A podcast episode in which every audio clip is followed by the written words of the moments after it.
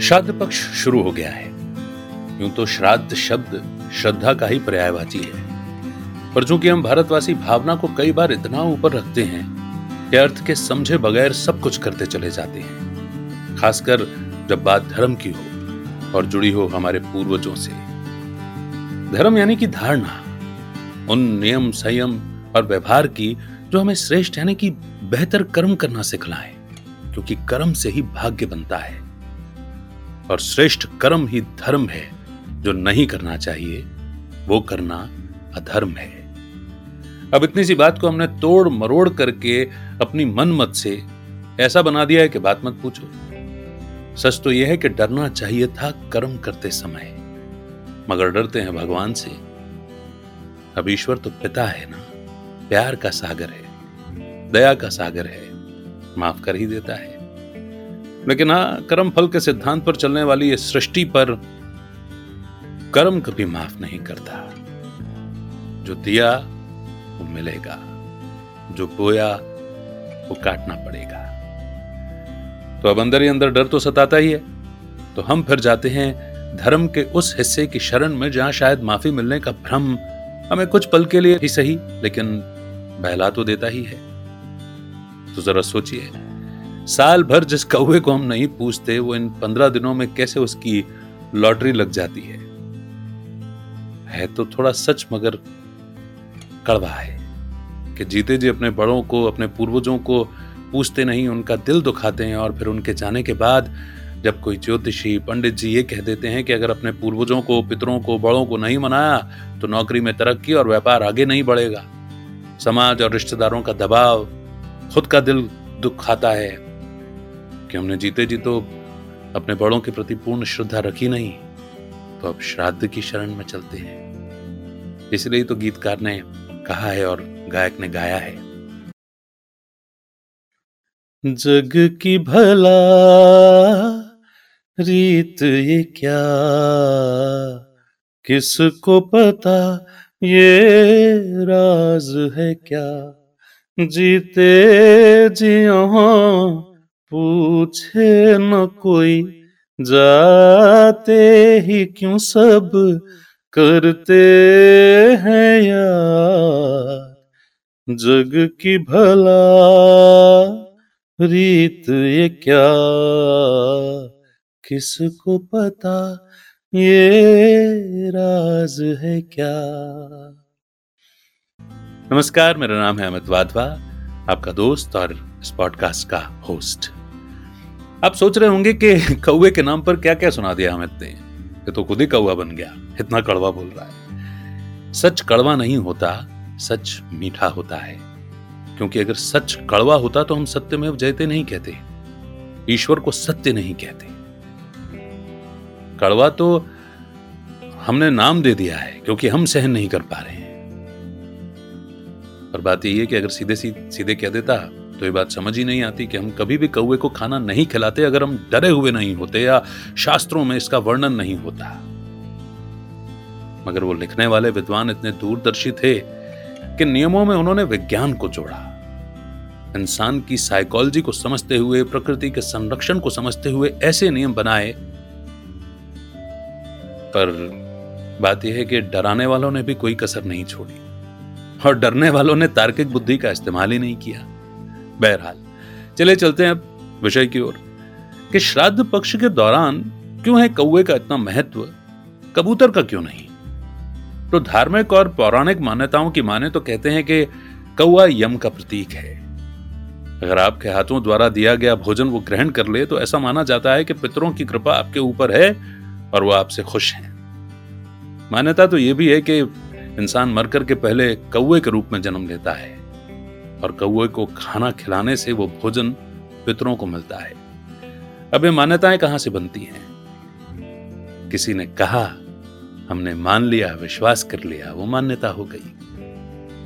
मगर शिव भगवान वाच है, जैसे आम के बीच से आम और अमरूद के बीच से अमरूद ही जन्म लेता है, वैसे ही मनुष्य आत्मा के बीच में जो संस्कार हैं तो मनुष्य आत्मा मनुष्य के रूप में ही जन्म लेती है, ये विज्ञान ने भी साबित कर दिया है अब तो। और घरों में भी कहते हैं ना, बच्चा जन्म लेने पर के, अरे, तुम्हारे दादाजी लौट आए हैं। बुआ वापस आ गई है, इत्यादि। अच्छा कभी अपने घर के किसी बड़े बुज़ुर्ग या किसी पंडित जी से या किसी ज्योतिषाचार्य से पूछ करके देखिएगा कि पितृपक्ष में काक यानी कि कौए का इतना महत्व क्यों है? तो वे अनगिनत किस्से कहानियाँ सुनाएँगे या फिर कहेंगे कि बड़े बुज़ुर्ग कहकर के गए हैं, इसलिए ऐसा करना चाहिए। और शायद ही आपको कोई इसके पीछे का वैज्ञानिक कारण बता सके। सोचिएगा। विचार कीजिएगा कि कौओं को पितृ पक्ष में खिलाई जाने वाले, वाली खीर हमारे पूर्वजों तक कैसे पहुंचेगी? आत्मा जो शरीर में रहते हुए भोजन को नाक से सूंघ सकती है, जीभ से स्वाद ले सकती है, अपने हाथों से भोजन को मुख में डाल सकती है, अब वो शरीर तो रहा नहीं। अब बहरहाल एक बहुत रोचक तथ्य है कि पितृपक्ष, भाद्रपद यानी कि भादो, और प्रकृति और कौए के बीच एक संबंध है। और एक बात मैं बहुत विश्वास के साथ कह सकता हूँ कि आपने खुद से उगाए पीपल या बरगद के पेड़ किसी न किसी दीवार, पुरानी इमारत, पर्वत या चट्टानों के बीच ज़रूर देखे होंगे। देखे हैं ना? तो जरा सोचिए कि ये पीपल या बरगद के बीज वहाँ पर कैसे पहुँचे? अब ये बीज इतने हल्के भी नहीं होते कि हवा उन्हें उड़ा करके ले जा सके। कुछ लोगों को अचरज होगा, पर पीपल और बरगद के बीज यहाँ से वहाँ पहुँचाने का काम यही काग महाराज करते हैं। सोचिए जरा कैसे। होता यह है कि पीपल और बरगद दोनों ही वृक्षों के बीज, टेटे, तने, ये कौए खाते हैं। और फिर उनके पेट में ही बीज की प्रोसेसिंग होती है। कठोर बीज नरम होता है और तब वे उगने के लायक बनते हैं। और फिर कौए यहाँ वहाँ उड़ते हुए भोजन की तलाश में जहाँ पर बीट करते हैं, वहाँ पर ये बीज मौका पाते ही अंकुरित हो जाते हैं और वृक्ष बन जाते हैं। है ना अद्भुत प्राकृतिक और पारिस्थितिक तंत्र, जिसे हम इकोसिस्टम भी कहते हैं। हम ये सब जानते हैं, विज्ञान के आधार पर आपकी तार्किक बुद्धि भी स्वीकार करती है। बहुत ही अद्भुत है प्रकृति की बरगद या पीपल उगाने की यह व्यवस्था। तो कौए का महत्व तो समझ में आ गया। मगर अब ये बताइए कि पीपल और बरगद में ऐसा क्या है? तो ये भी हम जानते हैं, है ना? और पितृपक्ष से कौए का क्या संबंध? तो शास्त्रों में बरगद और पीपल को पूजनीय बताया गया है, क्यों? पीपल में तो कहा गया कि देवताओं का वास है, यम का वास है, इसलिए काटना ही बिल्कुल वर्जित कर दिया गया। तो पीपल के बारे में तो मालूम ही है ना कि 24 घंटे ऑक्सीजन देता है। और बरगद का पेड़? एक बरगद का पेड़ दस पेड़ों के बराबर ऑक्सीजन देता है। तो अगर ये धार्मिक मान्यताएँ नहीं मनाते ना वो, ऋषि मुनि तो फिर हम मानते ही नहीं। हम अपने स्वार्थ के लिए पीपल और बरगद को भी काट चुके होते और चोरी छुपे तो काटते ही होंगे। आइए, अब कौए को यम क्यों कहा गया? इसकी कहानी क्या है? वो सम, वो सुनते हैं। यम और कौए से जुड़ी ये जो रोचक कथा है ये रामायण के उत्तरकांड में आती है। तो बात यह है कि सम्राट मरुत और इंद्र में हमेशा युद्ध चलता ही रहता था। लेकिन इंद्र मरुत को कभी भी पराजित नहीं कर पाए थे। अंत में इंद्र को एक तरकीब सूझी जिसके द्वारा मरुत को परेशान करके उसे नीचा दिखाया जा सके। हालाँकि जब मैं ये पौराणिक कथाएँ पढ़ता हूँ, पौराणिक यानी कि पुराना, पुराण पुराण, पुराना। तो माफ़ कीजिएगा, लेकिन मुझे ये कहानियाँ व्यक्तिगत तौर पर अच्छी नहीं लगती हैं। वजह यह है कि इनमें देवी देवताओं को भी ना सामान्य मनुष्य जैसे काम, क्रोध, लोभ और ईर्ष्या के वश दिखाया जाता है। अरे भाई, देवताओं की तो परिभाषा ही यह है कि वे संपूर्ण निर्विकारी हैं। कोई विकार नहीं है उनमें। कई बार मुझे लगता है कि स्वामी विवेकानंद जी ना सही कहते थे। कि लिखने वाले ने अपनी सारी भड़ास जो है ना वो देवताओं पर और खास तौर पर इंद्र देवता पर निकाल दी है। इंद्र का अर्थ होता है जिसने अपनी सारी कर्मेंद्रियों पर विजय पा ली है। और सोचिए जरा, ऐसी इंद्र सभा में नृत्य, रास, विलास, मदरा, जाने क्या क्या पहुँचा दिया है। हे देवताओं के वंशज, कुछ तो बुद्धि का प्रयोग करें। बहरहाल, हमारे यहाँ तो शास्त्रों के साथ भी इतनी छेड़छाड़ हुई है ना कि सच भी अब आटे में नमक जैसा ही रह गया लगता है। खैर तो इंद्र बृहस्पति जी के यहाँ गए और बातों ही बातों में उन्हें राज़ी कर लिया कि वो भविष्य में मरुत के यज्ञ कार्य में पुरोहित का कार्य ना करें। आगे जाकर के जब मरुत ने यज्ञ करना चाहा और उसके लिए बृहस्पति के पास जाकर उनसे विनती की कि भाई, वो यज्ञ में पुरोहित का पद संभालें, मगर इंद्र की बातों में पहले ही आ गए बृहस्पति जी ने मना कर दिया। तो बृहस्पति से निराश होकर के लौट रहे सम्राट मरुत्व को नारद मुनि ने एक सुझाव दिया। और उसके बाद वो वाराणसी जाकर के बृहस्पति के भाई संवर्त को बड़े आग्रह के साथ यज्ञ में ऋत्विज बनाने के लिए ले आए। यज्ञ की संभाल करने वाला ऋत्विज, पुरोहित ब्राह्मण। जब इंद्र ने देखा कि बिना बृहस्पति के भी मरुत का यज्ञ आरंभ हो रहा है और संवर्त उनका ऋत्विज बनाया गया है, तब उसने इस यज्ञ में विभिन्न प्रकार से कई बाधाएँ डालने का प्रयत्न किया। इंद्र ने पहले अग्नि के साथ मरुत के पास पहुँच, ये संदेश भेजा कि बृहस्पति यज्ञ कार्य करने के लिए तैयार हैं, अतएव संवर्त की कोई आवश्यकता नहीं है। अग्नि मरुत के पास आए, किंतु वो संवर्त को वहाँ देखकर इतना डर गए कि उन्होंने बिना ये संदेशा पहुँचाए कि भाई मुझे शाप न मिल जाए, वो वापस लौट गए। इसके बाद इंद्र ने धृतराष्ट्र नामक गंधर्व से मरुत्व को संदेश भेजा कि अगर तुम यज्ञ करोगे तो मैं तुम्हें वज्र से मार डालूँगा। किंतु संवर्त के द्वारा आश्वासन दिलाए जाने पर मरुत अपने निश्चय पर कायम रहे। यज्ञ का प्रारंभ करते ही इंद्र के वज्र की आवाज़ सुनाई पड़ी। मरुत थोड़ा भयभीत हुए, परंतु संवर्त ने इन्हें धैर्य बंधाया। मरुत की इच्छा थी कि इंद्र, बृहस्पति और समस्त देवताएँ इस यज्ञ में भाग लेना स्वीकार करें और उसे सफल बनाएँ। और इसलिए अपने मंत्र प्रभाव से संवर्त इन सभी देवताओं को बांधकर यज्ञ स्थान पर ले आए। मरुत ने सभी देवताओं का सम्मान किया और उनकी विधिवत पूजा की।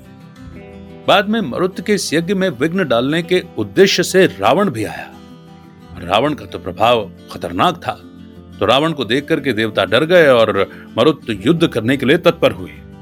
परंतु यज्ञ दीक्षा ली हुई थी, इसलिए यज्ञ स्थान से यज्ञ वेदी से उठ ना सकते थे। तो रावण ने यज्ञ का वैभव देखा और बिना किसी प्रकार की हानि पहुँचाए वो वापस लौट गए। परंतु इंद्रो मयूर संवृतो धर्मराजस तु वायस कृक कालसो धनाध्यक्ष हंसो वय वरुणो भवत। यानी कि रावण को देखकर डरे हुए देवता पशु पक्षी बनकर वहाँ से भागने लगे।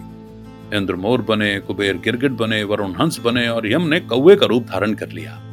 और बाद में यम ने कौए को वरदान देते हुए कहा कि ये च मद्दिश्य तु मानवाहा कशुथुर्यार्दताहा तभी भुगते तू तप्तासते भविष्यंती संबांधव अर्थात जब भूख से व्याकुल मनुष्य तुम्हारा पेट भरेगा, तब उसे पुण्य मिलेगा और उसके पूर्वज तृप्त होंगे।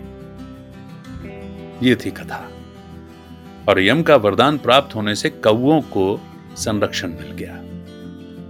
वरना तो हम खुद को शरीर मानकर चलने वाले मनुष्य, यानी कि स्वरथ, स्व यानी कि खुद और रथ यानी कि शरीर तो खुद के शरीर के स्वार्थ के लिए पूर्वजों से यानी पितरों से वरदान पाना चाहते हैं और कौओं को भोजन कराते हैं। अगर स्व अर्थ, देखिए, पहले बोला मैंने स्व रथ। और अब बोल रहा हूँ स्व अर्थ। ये स्वार्थ शब्द के संधि विग्रह हैं। जो स्व को रथ मान करके चलते हैं, वो रथ मतलब शरीर। जो खुद को शरीर मान करके चलते हैं, वो शरीर के लिए चीज़ों का संग्रह करते हैं, साधनों को जुटाते हैं और उसी में लगे रहते हैं। और जो स्व अर्थ, यानी कि स्व मानकर चलते हैं, यानी स्व यानी कि आत्मा और अर्थ यानी कि आत्मा के लिए कार्य करना। तो जो स्व अर्थ के लिए कर्म करते हैं, वो केवल श्राद्ध पक्षी नहीं, हमेशा ही कौओं की पूछ परख करते हैं। और जीते जी अपने बड़ों के प्रति श्रद्धापूर्ण रहते हैं तो डर कर श्राद्ध न करना पड़ता और भावना से करते बस इतनी सी बात है। उम्मीद है कि बातचीत, एक कहानी या जो कुछ भी हमने आज सुना, समझा, ये आपको पसंद आया होगा। आप इस पर विचार करेंगे और उसके बाद तार्किक भाव से, तार्किक भाव का मतलब ये नहीं है कि हम पूरी तरह से चीज़ों को नकार दें। नहीं, तार्किक भाव का मतलब होता है खोजना, प्रश्न करना। अर्जुन ने प्रश्न पूछे तो भगवान ने मित्र कहकर संबोधित किया। तो अर्जुन वो है जो प्रश्न पूछता है। गोपियाँ वो हैं जो मोहित हो जाती हैं, समर्पित हो जाती हैं। और दुर्योधन वो है जो साक्षात्कार करने के बाद भी स्वीकार नहीं करता। तो हम भले ही गोपी न बने, मगर अर्जुन तो बन सकते हैं, और दुर्योधन तो कतई न बने। धन्यवाद। अमित का नमस्कार। जय हिंद। जय भारत। उम्मीद करता हूँ कि यह पॉडकास्ट आपको पसंद आ रहा है। लेकिन क्या आप खुद का पॉडकास्ट लॉन्च करना चाहते हैं? और पॉडकास्ट को एक व्हीकल के रूप में इस्तेमाल करके अपनी अथॉरिटी क्रेडिबिलिटी और पहुँच को बढ़ाते हुए अपने इन्फ्लुएंस के दायरे को बढ़ाना चाहते हैं, ताकि आप अपनी सर्विस और प्रोडक्ट्स को और भी लोगों तक पहुँचा सकें।